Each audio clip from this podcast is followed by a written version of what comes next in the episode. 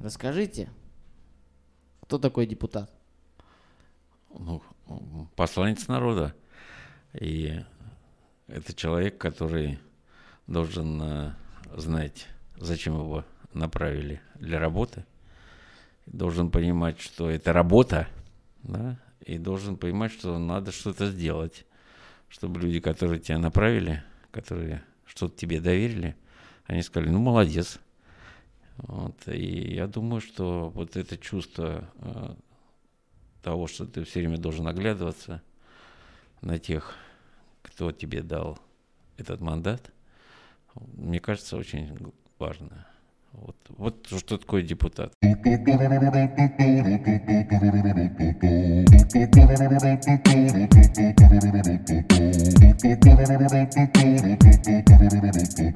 Конечно, там можно работать очень много, интересно. Можно ничего не делать. И самое главное, что... Есть такие? Да, я думаю, что есть э, люди э, в Думе, они такие, как вся страна.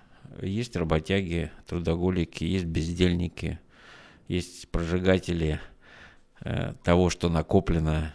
И когда я вижу, что человек, имеющий большие деньги, да, э, зачем ты решил получить депутатский мандат, и при этом я его в зале практически не вижу, э, это ответ на ваш вопрос. Я вот, когда готовился немножко к подкасту, я решил провести в своем инстаграме опрос. И задал людям, подписчикам такой вопрос. Ответьте одним глаголом, который возникает у вас в голове при слове «депутат». Как вы думаете, самый популярный ответ какой?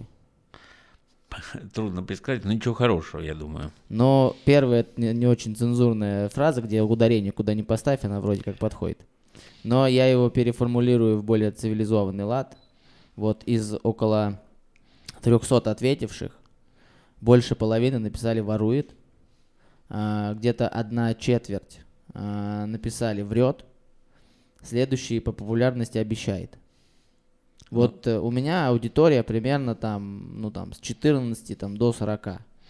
А вы представляете, вот если такой человек, как я, э, дает себе труд как-то преодолеть эти стереотипы? Да? Тем более, что эти стереотипы имеют базу, основу, и когда мы посмотрим на то, что происходит э, не только в нашей стране, но и в других странах с депутатами, с парламентами, да, то мы столько примеров там найдем, когда и врут, и, и воруют, и бездельничают, все что угодно.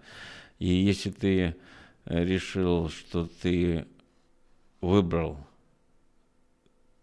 эту профессию и эту возможность что-то сделать, то вот эти риски, а, они естественные. И я не собираюсь быть Дон Кихотом, который будет всем рассказывать неправда. Я э, другой, честный, работящий, да, умный. А где гарантия, что не да, Санчо Панцо? Да, а мне скажут, что, ну слушай, э, ты никогда не докажешь, что это так. Поэтому надо спокойно относиться к этому мнению, спокойно, но все время иметь его в виду, что что бы ты ни делал, ты заложник э, того представления, которое есть в обществе о парламенте. А у нас молодая нация, у нас вообще парламентская страна такая совсем ребенок. И поэтому все гадости, которые иногда происходят при рождении, у нас, пожалуйста, сколько хочешь. Но при этом, если мы э, не будем, вот как молодая нация, упорно идти к тому, чтобы э, стать взрослым, стать дееспособным, стать э, человеком и как нация авторитетными в мире, компетентными, ну, ничего не будет. Я как раз думаю, что вот мне жизнь так попалась, да, или я ей попался, что я был среди тех, кого революция в нашей стране в 91 году коснулась как непосредственно. Я подумал, революция, думаю, ничего, да. помню. А потом контрреволюция 93 -го года, расстрел парламента, все это тоже коснулось. Вот так оказалось, что я в центре событий разрушительных. И вот э, эти э, такие психологические испытания, они во мне выковали одну такую, на мой взгляд, очень важную для депутата вещь. Если уж ты выбрал эту стезю, при при все. Вот. И пусть потом разберутся, что получилось, что не получилось, врал, не врал.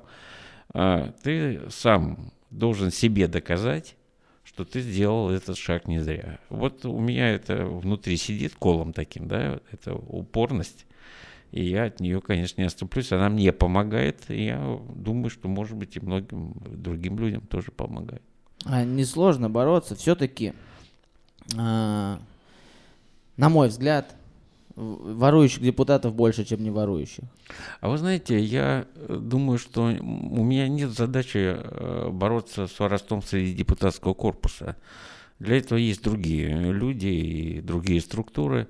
А, если я буду на это отвлекаться, да, я ничего не сделаю. А, у меня опять простой подход. Вот у меня есть родная Калужская область, да, я ее знаю как очень наш. И знаю, что очень много возможностей что-то поддержать, продвинуть, какие-то ресурсы притащить, каких-то умных, толковых людей сюда притащить, идеи притащить. Вот я этим занимаюсь. А все остальное, ну, пусть э, на это обращают внимание те, кому это интересно. Мне это не интересно. А, просто, как правило, ну, всегда, да, там более оппозиционно настроена все-таки молодежь. Потому что они, у них амбиции, там эмоции, они хотят как-то выказаться. Вообще молодежь это протест, это все вот, лишь бы против чего-то протестовать. Вот как, что нужно делать нормальному, такому крутому депутату для того, чтобы вызвать доверие у молодежи и как-то, по крайней мере, не, ну, не, не стараться намеренно изменить это отношение, а просто показать, что есть нормальные мужики, которые там, ну, при... Э, когда они слышат, что кто-то ворует, хотят там ну, просто по-человечески в морду дать этому человеку, там, не знаю, или плюнуть как минимум. Вот как хорошему, крутому депутату вызывать доверие у молодежи? Вы знаете, я не готов ответить на вопрос, э, как, да? Я хотел о другом, может быть, сказать. Вот мы должны четко понимать, что каждый год из школы сотни тысяч молодых ребят выбрасываются в жизнь. И им нужно решить все проблемы. Чем заниматься, э, как обеспечить себе нормальный уровень жизни, да, как выйти замуж, как родить, как создать семью, как познать мир, там масса вопросов. И если мы не будем создавать условия, чтобы они себя реализовали умно, да, модно, креативно и, и с пользой, и так, чтобы перед мамой и папой стыдно не было, и перед дедушкой с бабушкой тоже, то мы никакого доверия вообще никогда не вызовем. Но я не думаю о доверии. Я хочу все время что-то сделать, чтобы вот эта потребность, и не только у тех, кто из школы выходит. У меня э, одна из внучек э, говорит, дедушка, работай, нам еще замуж выходить. Поэтому делай, делай, делай, давай нам, создавай условия. Вот. Но э, мы несколько дней назад в Обнинске провели замечательное действие – знаете, мы 17 школ, э, э, создали 17 команд и два дня обсуждали будущее Обнинска. И когда я слышал, ребята, а замечательная идея, потому что они все приземлены. Мы их не спрашивали, как жить России, как жить миру. Мы их спрашивали, вот умный город, добрый город, что это такое? А, да? Что нужно сделать в Обнинске, чтобы вы захотели здесь остаться, получить э, профессию, создать семью и дальше э, отдыхать, и кайфово жить, что называется. И не стремиться никуда, тем более, что можно слетать. После пандемии, я надеюсь, снова начнут я открываться тоже. разные страны. И при этом важно, чтобы они чувствовали, что это все всерьез. Все, что они предлагали, что им и делать в этом городе. Вот если мы э, такие игры серьезные будем э, организовывать, и при этом мы создадим не просто там э, мечту, а создадим реальную возможность, чтобы все, что они придумали, они сами там вместе с нами, конечно, сделали. Но это вот то, что может доверить. То есть я считаю, что э, я видел там семиклашки вышли, и наравне с одиннадцатиклашками, да, всерьез обсуждали, что надо делать вот это. Чем раньше мы будем э, давать возможность э, выдвигать идею, не оглядываясь, и эту идею реализовывать, тем э, лучше наша молодежь будет себя чувствовать. Мне так кажется. Ну вот если получить профессию, я, например, тоже согласен, что это очень важно, я бы хотел, чтобы мои дети учились здесь. А где получать профессию? Если лучший вуз России находится в рейтинге мировых вузов на 93-м месте, и то в этот вуз либо ты поступишь, если у тебя есть друзья-депутаты, либо если ты, ну, капец, какой умный. Где получать образование? Ну, я вам сразу скажу, что э, я к рейтингам отношусь очень скептически. Вы знаете, вот опять же молодежь, когда им рассказывают, вот политический рейтинг, да все это вранье. Я могу даже, может, резко сказать, что вот эти мировые рейтинги – это такое же вранье. Э, потому что там критерии, они нашей жизни вообще не соответствуют. Э, и поэтому это самая сложная задача – выбрать, где получить образования. Но сейчас вот новые коммуникации, они ведь дают возможность вообще не выезжать даже из Калуги, получить прекрасное образование. Это Просто будет, этим надо научиться пользоваться. Я думаю, это будет расширяться. Вот мы, например, сейчас обсуждаем, как э, создать систему, при которой э, любой молодой человек, школьник, где бы он ни находился, имел возможность послушать лекцию самого авторитетного мирового гуру в той или иной профессии. Вот если мы создадим это, да, мы дадим возможность получать знания, сверять свою позицию с самыми видными людьми, и это, за этим будущее, а не за вывеской, которая висит на здании университета. Потому что э, мы слышим Кембридж, Оксфорд, да, а я знаю не один пример московский, когда мальчики и девочки возвращались из Оксфорда, Кембриджа, не знали, как им жить. Они не знали, как жить там, приехали в Россию, не знают, как жить здесь. Что же это за университет? Другой вопрос, что у них остаются связи, контакты, и я думаю, что студенческая среда – это э, одна из самых лучших возможностей да. создать себе друзей и партнеров в будущей жизни. Вот это, это классно. И в этом смысле любые коммуникации – это новые возможности, но живого общения – живого понимания, кто есть кто, с кем можно, а с кем нельзя, без этого ты э, будущее своей жизни не построишь. Нет, тут эта история интересная на самом деле с возможностью получения образования, потому что я сам э, часто прибегаю там, к таким сервисам, как Курсера, там Skillbox, когда у меня есть возможность послушать лекции лучших профессоров мира на ту или иную тему. И зачастую это те темы, которые не дают нам в университете. Например, недавно я прошел курс по выходу из лимба. Это так э, в творческой такой стезе, это такое состояние, когда вот ты закончил творческий проект, и у тебя вот как будто как депрессия какая-то, и ты вот прям не знаешь, что делать. И как вот в этом искать энергию, я такой, вау, это читала лекцию женщина-профессор из Стэнфорда, на мой взгляд, э, ну вот на мой взгляд, лучшего вуза в мире, опять же, исходя из количества проектов, которые изменили наш мир – он лидирует с огромным отрывом. И мне бы очень хотелось, чтобы Обнинский там э, вуз или Калужский вуз тоже стоял в этом списке, и чтобы ребята из наших вузов, потому что есть мега талантливые люди. Но вот я учился в университете 11 лет. Я не знаю ничего, хотя я учился. Наверное, э, не было понимания, э, какой была цель. А, ведь э, если у тебя в голове еще не сложились представления о том, какая цель перед тобой стоит, что тебе дальше интересно, то все, что ты не получал бы, это все как бы пролетает.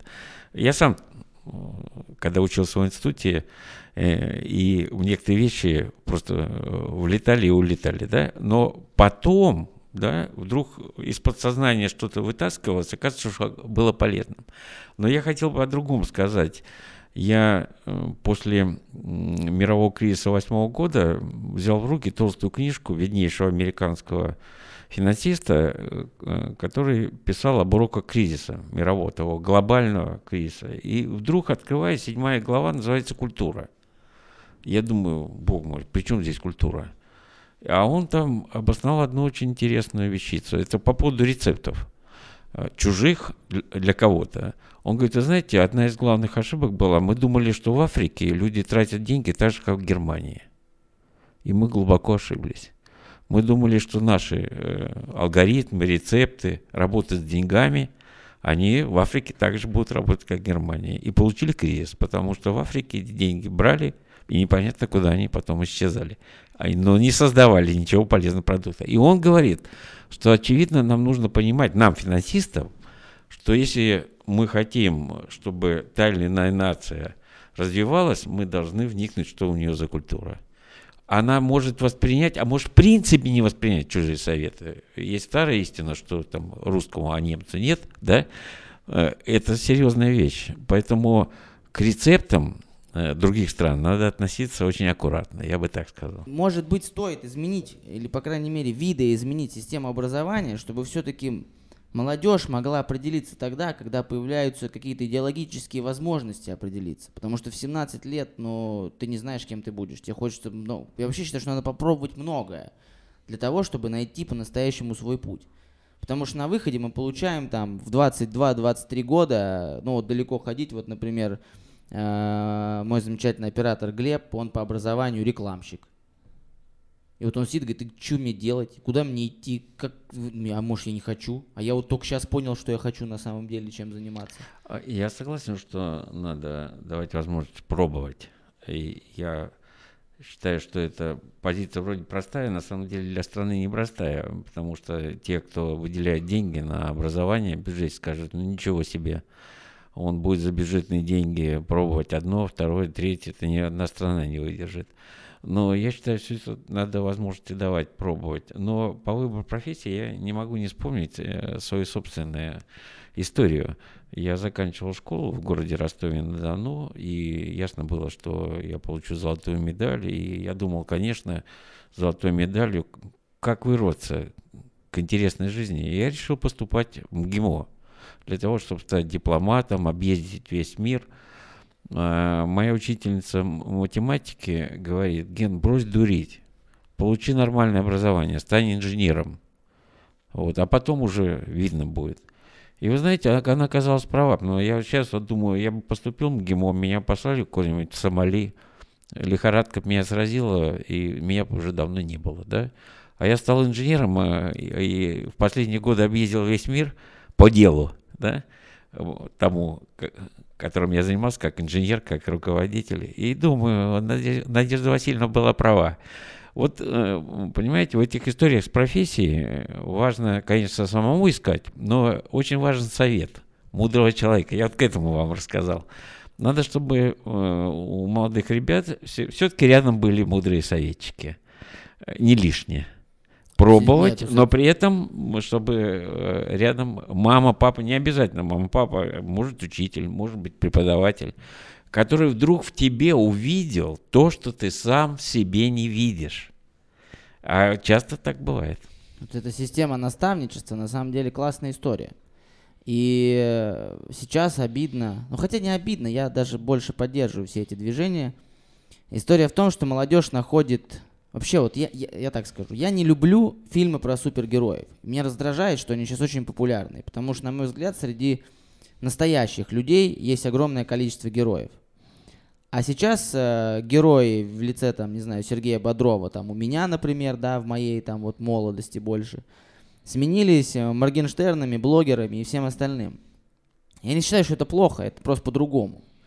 Но почему бы не государству не обратить внимание на вот эти современные медиа-изменения и медиа-тенденции и как-то туда удариться. Потому что, ну, вот кванториум открывают. Ну, ну, когда у тебя есть возможность заработать миллион рублей, снимая ролики на YouTube, или у тебя есть возможность, не знаю, там пойти создать какое-нибудь крыло ракеты, которое не факт, что вообще полетит, и не факт, что вообще что-то сделается, и вообще не факт, что оно куда-то дальше вот этой выставки куда-то уйдет, как вот, это же, это же сложно. Хотя, безусловно, есть те люди, которым это интересно, я их безумно уважаю, со многими из них общаюсь и восхищаюсь ими, что они в такое время вот находят себя вот в этой инженерии, в создании чего-то нового.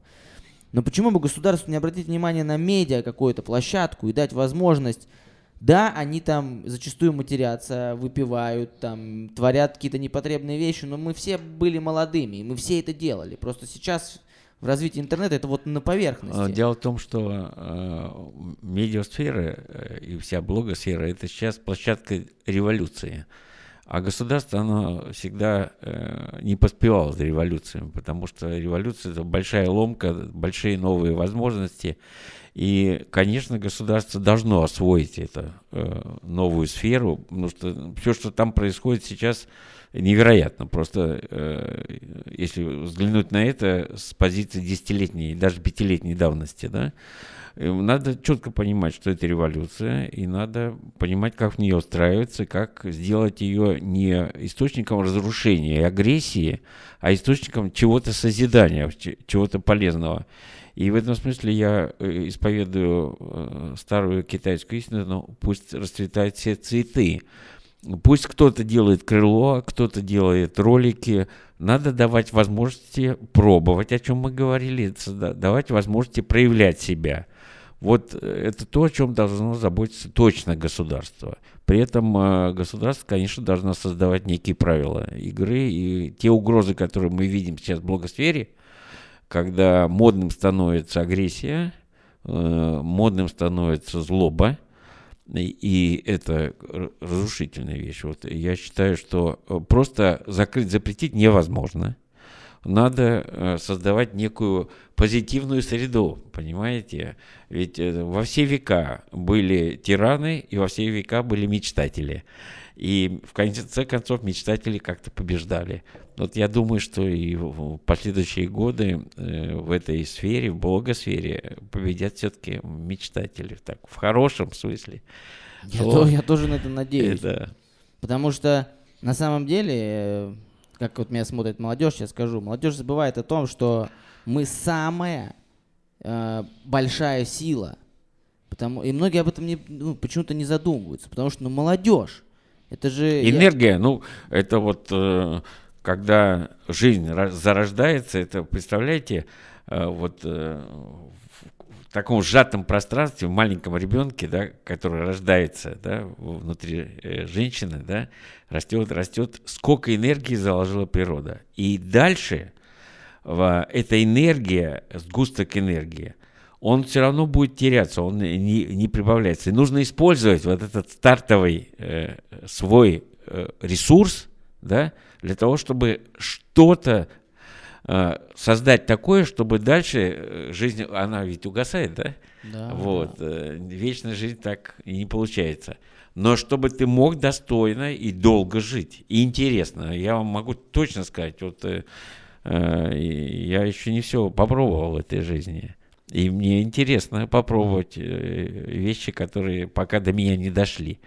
И у меня настрой такой настрой. А уж у парня молодого, который только-только входит, у него вообще должно все кипеть внутри. И это попробуй, и это, и это, и это, Конечно. это, да. Так что вот, этот э, сгусток энергии должен э, дать свой, в конце концов, результат. И из наших личных успехов родится, и, собственно, то, что мы потом передадим. Потому что есть такая страшная тенденция, ввиду того, что а, все меньше умных властимущих людей, ну пока что, влезают во все эти движения, такие вот, да, там интернет, э, контент и так далее, туда влезают не очень умные э, люди. И, Главное, злые. Да, и стираются вот эти границы того, что хорошо, что плохо. Это на самом деле страшно. И я убежден в том, что государству и чиновникам в частности надо в данный момент в первую очередь обращать на это внимание, потому что это огромная сила, которая может управлять массами, миллионами людей. Вот вы, в частности, да, уже здорово, вы уже пришли вот ко мне. Уже это, на самом деле, огромный шаг. А, а я просто понимаю, что, во-первых, мне интересно, я вам скажу, а это тоже признак того, что я еще э, поживу не один десяток лет, раз мне интересно внутри, энергия меня вот к этому толкает. Вот. А с другой стороны, мои э, с вами беседы, в том числе, они убеждают меня в том, а что неправильно и что надо исправлять. Вот, э, например, для молодежи, вы говорите, модным стало, вот почему-то родилась иллюзия, что можно все и сразу получить. Как в кино, как в этих шоу, как нам показывают, да. И это неправильно, потому что все и сразу редко рождается. И незаслуженно порой. И, а есть еще одна вещь. Вот сейчас, я не скажу, что стало модным, но был период, когда роскошь, роскошь стала почему-то привлекательной и модной. На мой взгляд, роскошь – это то, что не помогает обществу жить нормально. И когда мы показную роскошь видим, незаслуженную роскошь, это у молодежи не может вызвать ничего, кроме ненависти, на мой взгляд. И вот, пока наоборот. Да, э, пока еще действует там зависть и способность, но и чем дальше, тем больше будет ненависти. И я могу сказать, что не зря я наблюдаю в общении со своими коллегами из других стран, что я не скажу, что скромность, но сдержанность в том, чем ты пользуешься и как ты живешь, становится э, чертой очень многих людей, которые занимаются делом и политикой. В конечном счете, понимаете, для того, чтобы заниматься делом, совершенно не нужно иметь особняк да, объемом 5000 метров, да, или как там угодно. Для этого достаточно иметь нормальную, достойную квартиру, даже, может быть, не в большом городе, но хорошие коммуникации. Меняться будут, на мой взгляд, представления о том, какие атрибуты нужны для успеха в жизни. Я убежден в этом. И э, если мы молодежи э, покажем, что они правы, когда они думают не о том, как бы особняк или что-то, дорогая машина тебе свалилась или что-то еще, а думают о том, как получить э, атрибут жизни, да, заработав, а не в результате того, что на тебя это свалилось или волей случая. А тем более не потому, что у кого-то отобрал, потому что вот этот принцип «отбери», он лежит рядом – на самом деле с принципом «хочу сегодня все». Но, на мой взгляд, это очень субъективно, потому что, ну вот образно говоря, я представляю, мне 20 лет, я там записываю, там, у меня есть канал на YouTube, я вкладываю в него много сил, я там уникальный в какой-то там своем направлении, у меня там крутая тачка. А почему я не могу сказать им, чуваки, у меня крутая тачка, я, вот она у меня, я ее заработал, потому что одно дело мне не какой-то инвестор пришел, дал деньги, я украл, а я их заработал. Люди заплатили рублем за то, что я сделал. Почему я хочу это показывать? Э, вот э, деталь кроется в мелочах. Что такое крутая, да? Одно дело, когда 7-метровый Линкольн разъезжает по улицам города Масальска, вдруг, и люди с оторопью смотрят, что это такое, да? А другое дело, когда ты приезжаешь на нормальном кроссовере, да, продвинутым, интересным, это э, совершенно разные вещи. Поэтому понятие крутизны, оно вот здесь тоже должно иметь свои параметры. Понимаете? Я за то, конечно, успех, он должен в том числе быть и демонстрируемым. Какое, какая у меня квартира, какая тачка, да? Ну а дальше какая у меня жена, какая у меня семья, а какие у меня дети и так далее. Но тогда это все будет, потому что это будет результатом твоего успеха личного, то, что ты сумел создать в жизни, а не результат того, что ты это отобрал или это на тебя просто свалилось. Так э, согласен полностью, но проблема в том, что э, зачастую Почему вот э, почему вдруг вот блогеры и вообще вот эти люди вот это сбилась эта грань и почему они стали такие популярные, стали зарабатывать гораздо больше, чем даже те, кто заслуживает этого, там, те же обычные работяги, по той причине, что они э, с точки зрения производства контента начали говорить правду. Правду это не значит, что у нас там в стране происходит. Нет, вообще не политическая какая-то история. А правду о том, какие они есть. Да, я там, не знаю, бухаю пиво, потому что я это делаю. Потому что на экране там, да, у меня много знакомых, там даже ведущих утренних передач на различных телеканалах и где они утром стоят такие намазанные, все красиво, а я знаю, что два часа назад он там, не знаю, болевал где-то за поворотом. И, а там все по-настоящему, и это людей подкупает. И я наоборот считаю, что надо давать возможность развиваться. Вы знаете, что погубило э, э современное телевидение, и пока телевидение от этого не может избавиться, называется вещь рекламная модель. Э, все телевидение зависит от рекламы. И вот сейчас развитие блогосферы, вы говорите, откуда успех, откуда деньги, из рекламы. Вы вдруг поймете, что самые продвинутые, самые интересные блогеры, они стали заложниками рекламной модели, потому что деньги поступают от рекламы, а реклама поступает зависит от количества подписчиков. Мы повторяем путь телевидения, и это пагубная вещь, потому что если мы это не сумеем сейчас как-то преобразовать, чтобы была все-таки другая модель общения, то любые большие сообщества, миллионные сообщества блогеров, да, будут заложниками тех денег, которые приходят в виде рекламы. И мы вдруг э, поймем и, и скажем, слушайте, а, а что это такое? Мы благодаря тому, что мы стали интересны и продвинуты, мы параллельно рекламируем вещи, которые нам, ну, никак не ложатся, да, на душу. А все ничего нельзя делать. Эта опасность на телевидении обсуждается очень активно. И я вот э, воспользоваться вашим вопросом, чтобы свою тревогу тоже передать. Никаких чудес. Деньги рекламные – это всегда плохо, потому что там мало представлений о добропорядочности, добре, полезности и так далее. Главное впарить. Но здесь история-то, если не будет денег, не будет дальше контента. Но вот опять же... Точки... Вот, вот, вот. Между прочим, когда меня не раз спрашивали, Геннадий Иванович, ну когда вы наведете порядок на этом телевидении? Когда прекратятся эти, эти, эти, эти?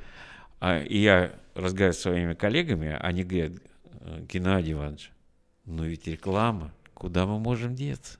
Без этого контента не будет. И вот этот негативный круговорот, что нельзя создать хорошего контента, потому что за него не платит рекламодатель, да, это серьезная проблема для общества. Для самого. Я, я не сторонник того, что это можно быстро исправить. Кстати, потому это и не справляется так быстро. Но создавать альтернативы в коммуникациях, я думаю, это один из способов. Например, вот YouTube э, увеличить ставку за просмотр, чтобы люди ничего не рекламировали, а получали деньги просто за создание контента, чтобы много просмотров у тебя есть деньги, нет. А все. вот благосфера имеет, в отличие от телевидения, одно большое преимущество – чем больше будет таких, как вы, тем лучше. Ой, спасибо. Потому что это гораздо дешевле, чем создавать телевидение. И если э, такие, как вы, будут э, сотни тысяч, да, мы тогда увидим, что вот это э, влияние рекламы начнет размываться. Ну что будет выбор, будет возможность себя проявлять и будет возможность общения тех, кто друг друга находит а не будет того, что мы все заложники каких-то модных штучек. Вот я думаю, это, это путь. Согласен. Еще вот важная история такая, вот просто узнать ваше мнение. Зачастую э, решением вопросов по работе с молодежью занимаются люди, которые молодежью были давно. И не очень, на мой взгляд, не очень сильно понимают, что там сейчас к чему на самом деле. А, вот сейчас была такая интересная промо-акция у Альфа-банка. Это не реклама, вообще нет. Я готов разрезать карточку Альфа-банка вот здесь, если надо. А, Альфа-банк нанял а, Моргенштерна, ну, наверное, самого сейчас известного да, молодежного артиста, нанял на как раз вот в комитет по работе с молодежью. На мой взгляд, гениально. Л- ну все, теперь вся молодежь, по крайней мере, хотя бы раз загуглит, что такое Альфа-банк. И на самом деле, если э, убрать вот эту вот маску того, что там у него татуировки на лице, там ананас на голове и вообще поет он странные песни, на самом деле, ну не дурак человек, раз он ну, на таком уровне находится и такого успеха достаточного добился, и все, что он делает, на мой взгляд, это, ну, по крайней мере, прикольно. И молодежь должна делать вот это, на мой взгляд. Потому что, естественно, он не будет в 40 лет прыгать там с ананасом на голове, но если будет, ну, странно. А, как а, настроить этот диалог с людьми, Потому что вот мне, я даже до сих пор сталкиваюсь с таким консерватизмом, у меня тоже много татуировок. Я просто сейчас сижу специально, чтобы никого не смущать, но у меня их много. И я сталкиваюсь с консерватизмом, опять, опять же, со стороны чиновничества, что многие люди смотрят на внешнюю картинку и не пытаются услышать.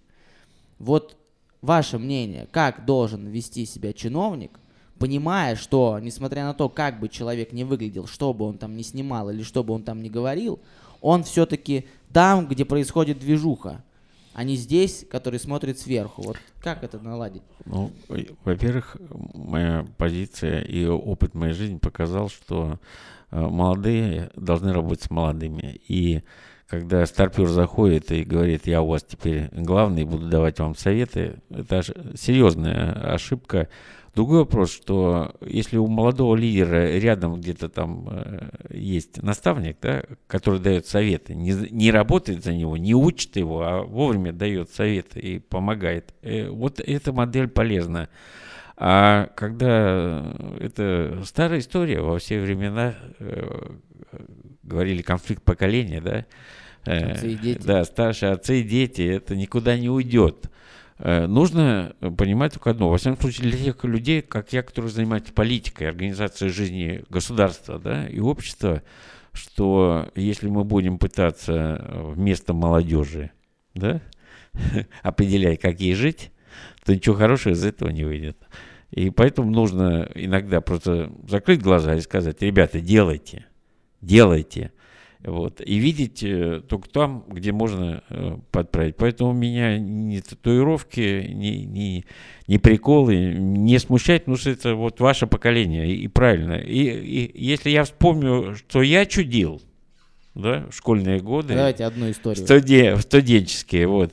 То, слушайте, я был мальчишкой, учился в четвертом классе, забрался на памятник и падал головой снег, чтобы девочку убедить. И до сих пор помню, как ее зовут. Таня Золина. А Представляете, а памятник был Владимиру Ленину, между прочим. О, вот. И поэтому, а да. год какой, год какой это был? Э, давно, при, давно это было на Западной Украине. Вот. А, ну там можно. Ладно. Да, э, и я, понимаете, чудинки всякие. Или, например, мы пацанами ходили на реку Днестр, искали старые снаряды и взрывали их в костре. Мне, нам было интересно, как это бабахнет. Слава богу, живы остались. Ну, а сегодня я сказал, ну что ты, ни в коем случае нельзя ну, ребенок, он ищет э, опыта жизни и острых ощущений. Это четко нужно понимать. И слава богу, что э, судьба сложилась так, что ты не создал себе угрозы для жизни, для дальнейшего продолжения того, чем ты э, решил заниматься. Я все к тому же надо понимать, что чем больше доверия к подрастающему э, поколению, тем лучше будет для будущего страны. Вот такая политическая позиция. У Просто ее нужно, ее нужно в, точно в жизни притворять. Вовремя, ну, если надо, уступать место. Другой вопрос, что э, есть разные сферы. Есть сферы для динамики, а есть сферы для опыта и консерватизма. Поэтому, когда мы говорим о государстве, то все-таки я хотел, чтобы в государственных институтах было больше людей, которые имеют опыт. Потому что когда молодой человек благодаря протекции родителей вдруг оказывается министром, не пройдя вообще-то ни одной тропки в этой сфере, ничего хорошего из этого не будет. Ой, есть у нас такие, были, были, были. Хорошо, что были, но были. Я абсолютно согласен. Это как раз, опять же, вернулись мы к этой системе наставничества, что нужно, вот условно говоря, вот у меня ребенок маленький, и он, например, вот там, условно, моя супруга моет посуду. И ребенок просит тоже помыть посуду. А, мы, естественно, даем ему мыть посуду. Естественно, он моет ее плохо, все вокруг заливает, но он не научится ее мыть, если не будет мыть плохо. А наша задача сказать, вот, чувак, попробуй вот так. Не говорить ему прям, вот, отдай сюда, да, я за тебя сделаю. А нет, а ты попробуй в другую сторону. Там. Согласен, а есть еще один способ, я его исповедовал. А, пусть ребенок сделает, да, и побежал заниматься другими делами. А ты спокойненько взял, перемыл, поставил, она чистая. И не нужно тыкать его носом, что он сделал что-то не так. И это касается не только посуды. Надо давать возможность пробовать и ошибаться и при этом не, не, не фиксировать на этом. В этом э, одна из, на мой взгляд, очень важных вещей педагогики и вообще общения. Не только, кстати, в учительской среде, а в собственной семье. Если ты будешь тыкать ребенка без конца носом, Конечно, нельзя. Ничего, даже как щенка нельзя тыкать носом, да, а уж э, ребенка тем более. Поэтому вот э, взаимоотношения, что называется, разных поколений, страшно важная вещь. Страшно важная вещь. Меня, вы знаете, поразило, когда я приехал в Финляндию, э, обсуждал с руководителем крупной корпорации один из наших проектов, завод Стураенца, и я спросил, а где сын-то? А он говорит, да бог его знает, где-то живет здесь, в Хельсинки. Понимаете, вот этот... Э, а не потому, что он о нем так, а сын, вот так было поколение в Европе, которое считало, мы сами, нам отцы не нужны, и это довели до абсурда. До такого абсурда, что они даже не общались со своими родителями. Ну, это не наше. Это не наше. Я вот как раз думаю, что у нас в России э, другие традиции и другие смыслы. Но классно, что вы считаете, что надо давать возможность молодежи заниматься чем-то. Я тоже так считаю и считаю, что все, что я знаю и то, где я сейчас нахожусь, это в первую очередь благодаря моим ошибкам. Потому что ошибки дают такой опыт, такой стимул, такую энергию для того, чтобы их больше не совершать, либо, по крайней мере, знать, что вот сюда пальцы ссывать не надо, а вот сюда надо. И это мне очень сильно помогало, и если не давать возможность молодежи чем-то заниматься, они не будут ошибаться, не будут набирать этот бесценный Вы опыт. знаете, у меня на теле есть несколько шрамов э, из детства. Это результат лазания по заборам, по деревьям и опробования различных пространств. И эти шрамы, они не зря. Вот уверяю вас, даже физически, э, а не только образно. Поэтому, когда делаешь ошибки, если у тебя зарубка в мозгах остается, это полезно. Полезно. А, Надеюсь, э, те, кто нас смотрит, более старшее поколение, обратите внимание на молодежь и дайте возможность им делать, и просто направляйте их в нужное направление. Как вот, вот так вот, тут сюда сходи, может понравится, не понравится, окей. У нас тут есть такая идея, кстати, про, про- программы такой, не знаю, как она, вот, кстати, напишите в комментариях, хорошая или нет. Ам, называется «Папа подростка». Мы хотим попробовать сменить немножко вектор и, короче, сделать такую движуху, когда а, у нас есть реально мой товарищ хороший очень, мы вместе занимаемся там юмористическими проектами, у него дочки то ли 13, то ли 14 лет. И мы хотим сделать такой видеопроект, в рамках которого папа пробует все, что хочет дочка. Например, дочка говорит, я хочу пойти на концерт Моргенштерна. И папа говорит, подожди, он находит, где там у него концерт, летит туда и перв, перед ней ходит и смотрит на все это. Э, Интересно. И, ну там, хочу татуировку, подожди, я пойду. Хочу с Сережей на свидание сходить. Стоп. Сначала я пойду. Ну и, естественно, довести это до абсурда, до юмора, но тем на самом деле это очень важная социальная история, показать другим родителям, что да попробуйте понять, потому что я вот э, за себя скажу, тоже достаточно консервативно воспитывался, хотя всегда старался выбежать из этого и найти там себя во всякой ерунде, которую только я не попробовал. Я не, не люблю, когда старшее поколение сидит и, например, говорит, ну там, на примере какой-то группы новой. Ой, да это ерунда какая-то, чушь поют. Я говорю, ну послушай. Ну я послушал там песню. Я говорю, ну ты послушай два альбома. Ну или три альбома. Посмотри клипы. Вникни в творчество. О чем они поют, зачем. И как раз-таки я советую всем э, более взрослым, старшему поколению, которое, возможно, считает себя консервативным, просто попробуйте. Вдруг понравится. А я э, другой еще совет дал бы старшему поколению. Не спеши давать оценки. Не спеши. Лучше иногда промолчать и не давать своих оценок, потому что, во-первых, еще не факт, что ты э, справедлив или что твоя оценка имеет серьезную базу. А во-вторых, зачем бить по рукам вот, э, и по душам? Пусть попробуют, э, пусть пройдут свой путь. И я бы такой совет дал вот своему поколению. Ой, вы даже не представляете, как, как это вот мне, по бальзам сейчас я Битнера выпил сразу две бутылки. У нас есть э, под конец такая рубрика, очень важная. На мой взгляд, ко мне приходят в гости личности. А сейчас личности и герои. Ну, каждый в своем там направлении, в своей какой-то истории. Кто-то может считать иначе, мне на самом деле по барабану, кто там что считает. А, и очень сложно, и настоящий героизм, на мой взгляд, в какой-то степени, это разговор с самим собой. Очень легко раздавать советы, и очень сложно на самом деле поговорить с самим собой. Вот эта вот камера, это вы, которому 15 лет. Вот что бы вы себе сказали 15-летнему сейчас? Ну, Очень, очень непростой вопрос. Да. Если вот себя представить пяти- 15-летним, да,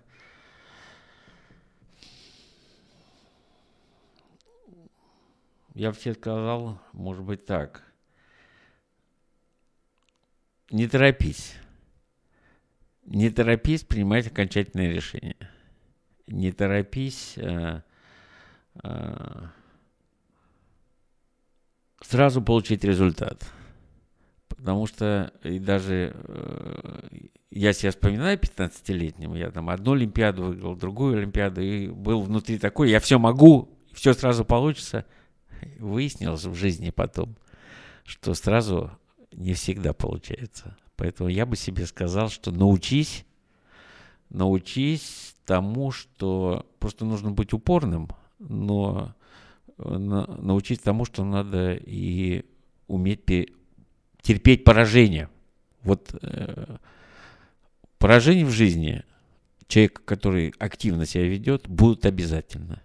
У меня, кстати, один мой знакомый э, как-то уже во взрослой жизни по делам мне не раз говорил, у меня не может быть поражений, у меня не может быть неудач. Вот он 12 лет отсидел, я думаю, не зря.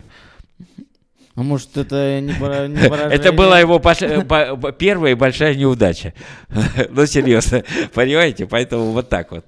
Не надо, не надо э, задирать э, нос и говорить, у меня все и всегда. Надо уметь э, оглядываться на опыт и других в том числе. И знать э, историю человечества.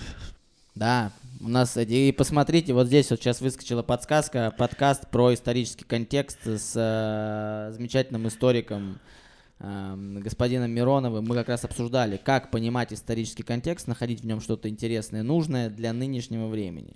Потому что история сейчас вот так меняется. Я, я, я, я на самом деле, мне вот так, такая одна мысль такая – я не могу представить, как э, вот э, представители вашего возраста вообще на все это смотрят. Потому что я сам помню, что буквально там 15-20 лет назад я впервые услышал там полифонию на телефоне и бегал по дому и вот так, что это такое? А сейчас я сижу на айфоном, все там тыкаю.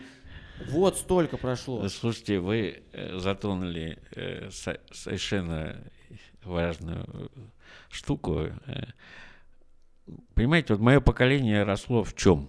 В том, что все определено, и никаких э, резких э, кульбитов, ничего не будет. Ты выстраивай свою жизнь постепенно, шаг за шагом, все, у тебя все будет все спокойно. А попало наше поколение во все революции, во все кризисы, и во что только мы не попали, понимаете? И вот это очень интересная штука, что э, на самом деле даже у больших наций могут быть отрезки, там 40-50 лет какой-то спокойной жизни. На самом деле нация должна понимать всегда, что спокойная жизнь долго никогда не будет. Надо быть готовым все время к каким-то резким преобразованиям, которые даже придут извне. Они говорят о том, что они вызовут внутри. Поэтому вот этот настрой на то, чтобы видеть жизнь, как она есть, и э, быть готовым к ударам, к вызовам, к возможностям, вот ко всему этому. Мне кажется, это главное, что я хотел бы в качестве совета молодому поколению передать. Быть готовым ко всему. Да, мы готовы, как пионеры. Е. Yeah. Геннадий Андреевич, как его там, Геннадий... Да. Ну, как Будь готов, всегда готов. Да. А теперь назовите любую цифру. Семь. Кстати, самая популярная цифра. Напишите в комментариях, я это смотрю 7, если вы это смотрите. А, хотите, подписывайтесь на канал, хотите, не подписывайтесь на канал. Ссылку на а, сегодняшнего гостя я оставлю. Ссылку на Википедию. Вики... У вас есть страничка Википедии. Есть. Прикол. Поэтому пишите, обращайтесь, э, вообще смотрите, чем занимается э, Геннадий Иванович Скляр. Это интересно. А, вообще делайте все, что вы хотите. Не надо на меня подписываться, не надо ставить лайки. Делайте все, что хотите в рамках законов Российской Федерации. Какими бы глупыми зачастую они не были. Это был Виноградный подкаст. Спасибо большое, что пришли. Мне было очень приятно. Спасибо. С удовольствием поработал. Да, всем пока. Thank